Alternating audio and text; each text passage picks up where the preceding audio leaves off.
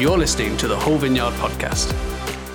To find out more about the Whole Vineyard Church, go to wholevineyard.co.uk. Good morning, good morning.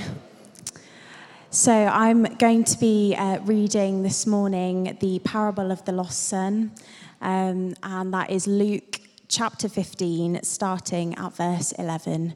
Uh, so, you can read along with me, or the words will come up on the screen. Jesus continued There was a man who had two sons. The younger one said to his father, Father, give me my share of the estate. So he divided his property between them. Not long after that, the younger son got together all he had, set off for a distant country, and there squandered his wealth in wild living. After he had spent everything, there was a severe famine in that whole country, and he began to be in need. So he went and hired himself out to a citizen of that country, who sent him to, to his fields to feed pigs. He longed to fill his stomach with the pods that the pigs were eating, but no one gave him anything. When he came to his senses, he said, How many of my father's hired servants have food to spare, and here I am starving to death?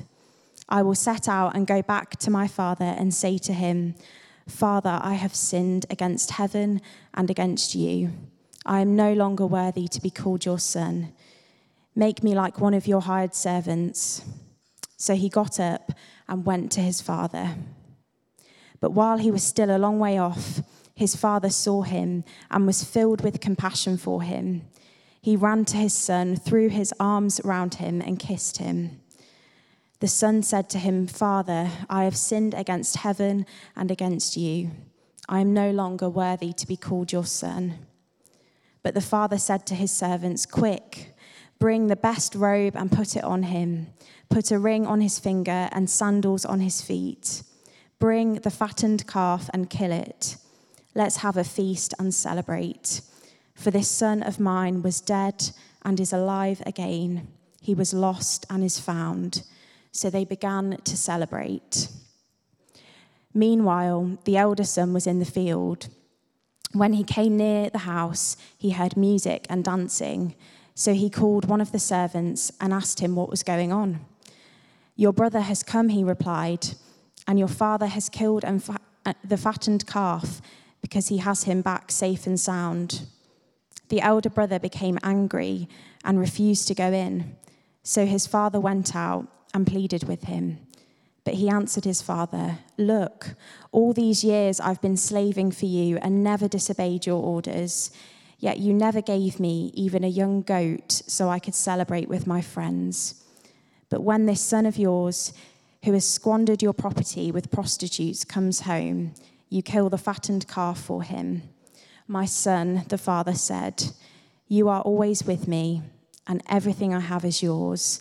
But we had to celebrate and be glad, because this brother of yours was dead and is alive again. He was lost and is found. Oh, good morning to you all again. Thank you, Holly. This story, The Prodigal Son, is a beautiful story, isn't it?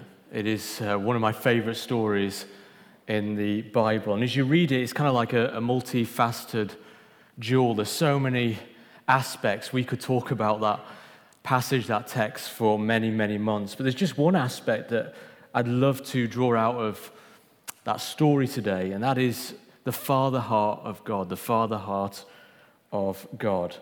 And it's fitting that we talk about that as we have dedicated Ivy this morning. Josh and Hannah, for those of you who know Josh and Hannah, are wonderful, wonderful parents. And they know that the strength of their parenting lies in many things. The fact that, first and foremost, they're just a great couple, um, which certainly helps. And um, also the, the great examples of parenting around them in their family and in the community. The parenting that they received growing up, uh, the posture that they lean in uh, with in terms of humility and a willingness to learn and to listen to the Lord and to other people around them in how to raise children, their willingness to make mistakes. But above all, they know, they recognize that the foundation and their foundation for raising children in God comes from knowing what God is like and how much He loves His children. As I mentioned as we were doing the dedication, is my dad who's told me over the years that children belong to the Lord. Children belong to the Lord. And as parents, you know, we have them on loan, if you like. We're to love them and to raise them and to care for them. But ultimately, they belong to Him. They belong to Him. And God's heart, God's passion, God's ache, God's desire, God's longing, His unconditional and overwhelming love for Ivy and for children far surpasses even the love that Josh and Hannah has for Ivy and that we have for our children. God's love for children far surpasses our love for them. And that same love is for every single person that is in this room this morning. So, when I read this passage, I, I, I think it answers a question that many, many people ask, which is this What is God like? Many of your friends, neighbors, people at work are asking that question What is God like? Maybe you're here this morning, you're asking that question What is God actually like? And we can see in this passage what he is like. This is a parable. Jesus spoke many times in parables. Parables are stories where Jesus gave an earthly picture to a heavenly kingdom reality so that people could, for those who were leaning in, for those who wanted to hear, that they could listen and understand. A simple synopsis of the story is that there's a dad here with two kids, two sons. And this is a family which has been traumatically torn apart by the action of the younger son. He comes to his dad and he requests a share of his inheritance. And so, in effect, what that means is he's wishing in that moment that his dad no longer existed, that his dad was dead. I'm tired of waiting around for you to die. So just give me my inheritance now. That is what the father heard. And in the context of those days, that is what the father heard in that moment. But to add insult to injury, he goes and takes the inheritance and doesn't invest it in a mortgage or some savings or some healthy things, but he wastes it. It just goes. And he spends it all on, and the term used in the text, wild living. Wastes it all away on wild living. But of course, as always, the penny drops. And he realizes when he has nothing left what an utter fool he has been. And he decides to return home. So, as he's returning home, of course, like you and I would be doing, rehearsing a speech. How am I going to approach this? This has been a disaster. Rehearsing a speech. How can I get back? And you see in the story, he, he just wants to get back at entry level. I'm not trying to restore what I had before. I just need to get back at entry level. And so, in the context again of those times, he was hoping at best for a few things. Verse 19 He'd come to the painful realization that he had no claim now on his birthright, and that at best he could only expect his dad to take him back on the condition that he becomes now a servant in the household. That was the best thing he was hoping for. I come back home and I'm now a servant in the household. Also, while he'd been away, this young man most definitely would have been the subject of village gossip. He would have been the talk of the town. Everybody would have been talking about this situation. And he knew very well, again in the context of those times, that he had something coming his way, and it was a humiliating ceremony that he would have to encounter. And this was the confrontation of the son as he entered the village with a pot being broken at his feet with the accompanying words, You are cut off. So, having wasted the inheritance, he's coming back, reciting, rehearsing a speech in his head. I want to come back at best as a servant, and I know I'm going to have to face the village. who would say, You are cut off. And he would have been expected to sit outside the gate of the family home before ever being even allowed to see his father. So there's a lot of processing to go through. Finally, his father would have been summoned and he would have come out. And with this young boy already being scorned by the village, the father himself would heap insults upon his son, who by now is no son. He's just a liability. This is what was expected, and this is what the listeners and the hearers of this story, when Jesus is talking about this, thought he deserved. They were like, Yeah, bring it on. Yeah, absolutely.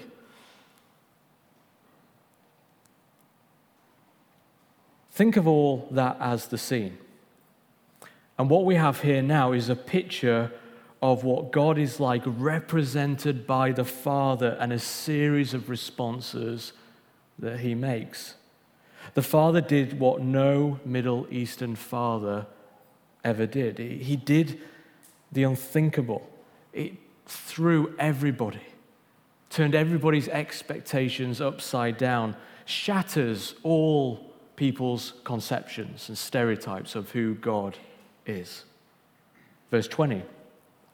So the young son got up and went to his father, but while he was still a long way off, his father saw him and was filled with compassion for him. He ran to his son, threw his arms around him, and kissed him. That would have blown the hearers away. Let's break that down to a series of events. First of all, he runs to him. The word there means an athletic sprint. It's something that a patriarch in those times, the head of the household, would never ever have done an athletic sprint. It, it, would almost be an honorable thing to do. He literally sprinted towards his son. In those days, it would have been much more of a measured walk. And in order to run, he had to lift his garments from the front up in order not to trip over, and therefore would be exposing his legs. Again, something that you would never, ever, ever have seen someone of that stature and honor to do. And then you can imagine the son begins to recite the rehearsed speech, and then he's interrupted with compassion.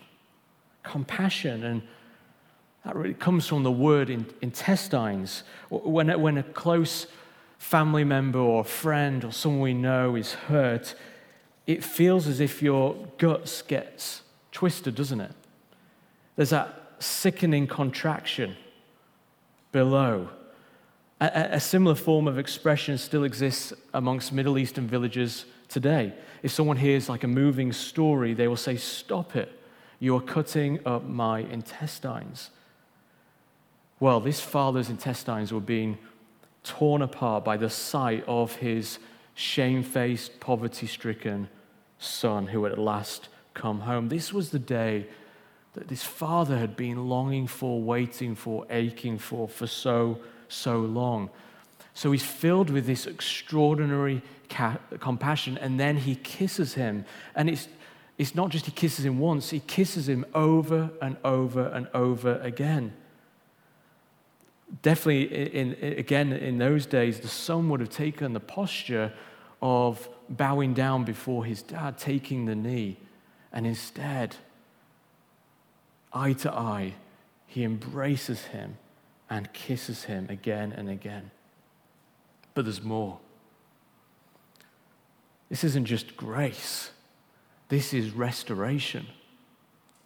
Verse 22 to 24, but the father said to the servants, Quick, bring the best robe, put it on him, put a ring on his finger, sandals on his feet, Bring the fattened calf and kill it. Let's have a feast and celebrate, for this son of mine was dead and is alive again. He was lost and is found. So they began to celebrate. The best robe, of course, is the father's robe.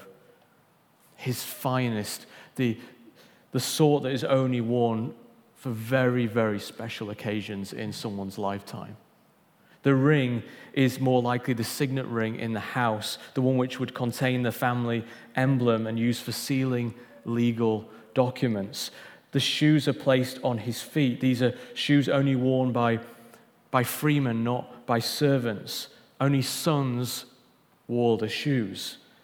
And then the climax of the homecoming, the killing of the fattened calf. We're talking about prime beef. Who here loves steak? I love steak. I know Josh loves steak. This is, apologies to any vegetarians here, this is prime beef.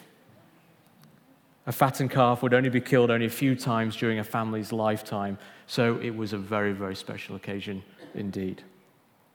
So, this is the Father's heart. This is God. What do we learn? Well, first of all, a word for you, Josh and Hannah, and then a word for us. Perhaps the most radical statement Jesus, I believe, ever made is this Be compassionate as your Father is compassionate. And so our lives are meant to be, as Christians, to be like living parables reflecting the heart of God and the kingdom reality. That is truth. And you are to be like the Father in this story. There will be days when like us, our children go and do their own thing, sometimes even against the longings of our heart, and it can be painful. But it's crucial that all our children see the Father heart of God in us, displayed in and through us. That level of grace and love and compassion. That they know that they know that they know of our unconditional love that even in seasons and moments of discipline, they know love. And it is intertwined, it is not separated out. That they know that they're loved no matter what happens. That they see the grace and mercy of God and who He is through us and our words and our actions. And for us, I'd love to invite you afresh to believe in this good God once again. The philosopher Charles Taylor, in his book A Secular Age, said that we once lived in an age where belief was so common it was courageous to doubt. But now we live in a culture and we live in an age that it is common to doubt. And it is the courageous thing of an individual to actually believe. It's dangerous to believe, to thrust your entire weight and hope of belief on the one person, which is Jesus, and the one cause which is worthy of all our attention and our lives the kingdom of God. What you find in this story and God's invitation to you is that God is simply enough. The young son simply left because he wanted more. What he had was not sufficient, he wanted more. He, he wanted fulfillment in having control of his inheritance. He wanted fulfillment in doing his own thing, in accomplishment and his rights. He wanted, interestingly, his Father, which is God, God's resources to accomplish his desires. And it's been like that since the beginning of time. People wanting God's resources in order to accomplish their own purpose and will. But the call here in this story, in this text, is to return simply to the Father, to return home, to return to God, who is enough. He is enough for us, not God and or God if, just God is enough. Relationship, intimacy with Him. And enough resists the anxieties that we all experience today, the restlessness of our days, the disappointments of our days. the drivenness of our days. We were created to ultimately return home and relate with this God. And if God isn't enough, then we tend to power our lives and our plans by pillaging God and His resources for our lives and plans. And let me tell you, that leads purely to toil and restlessness and heartache and anxiety and distraction.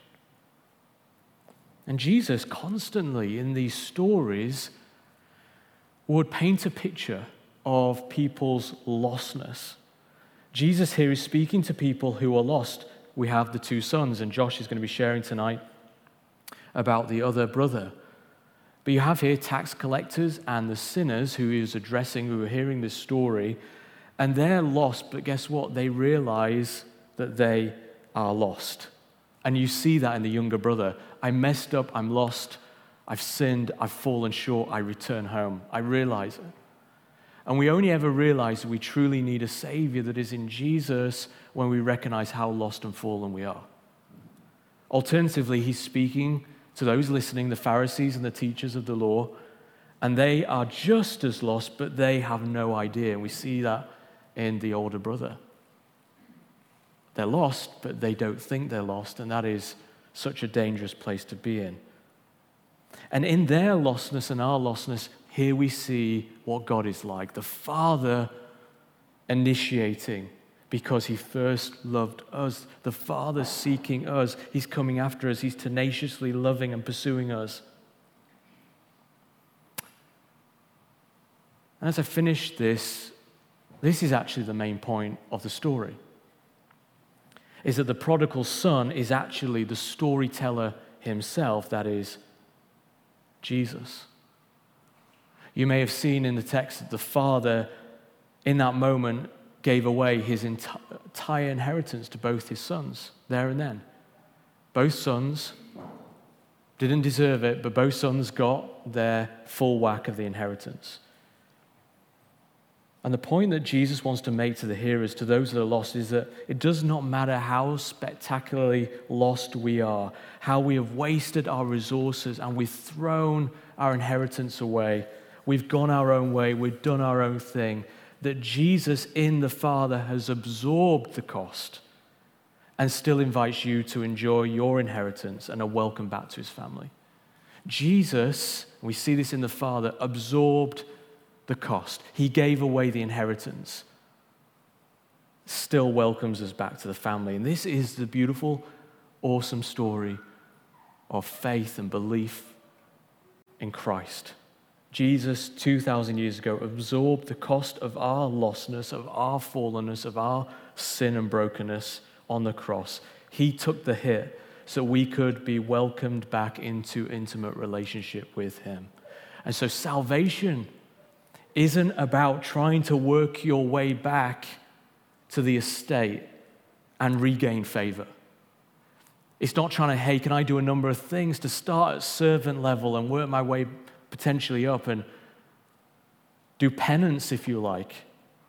It's accepting our lostness and allowing the recklessness and the astonishing love of the Father to run towards us, to scoop us up to embrace us, hug us, kiss us, and restore that inheritance of sonship. And we can say that is enough. The world can offer me everything, but they can have it. They can have the world, they can have everything. I just need Christ.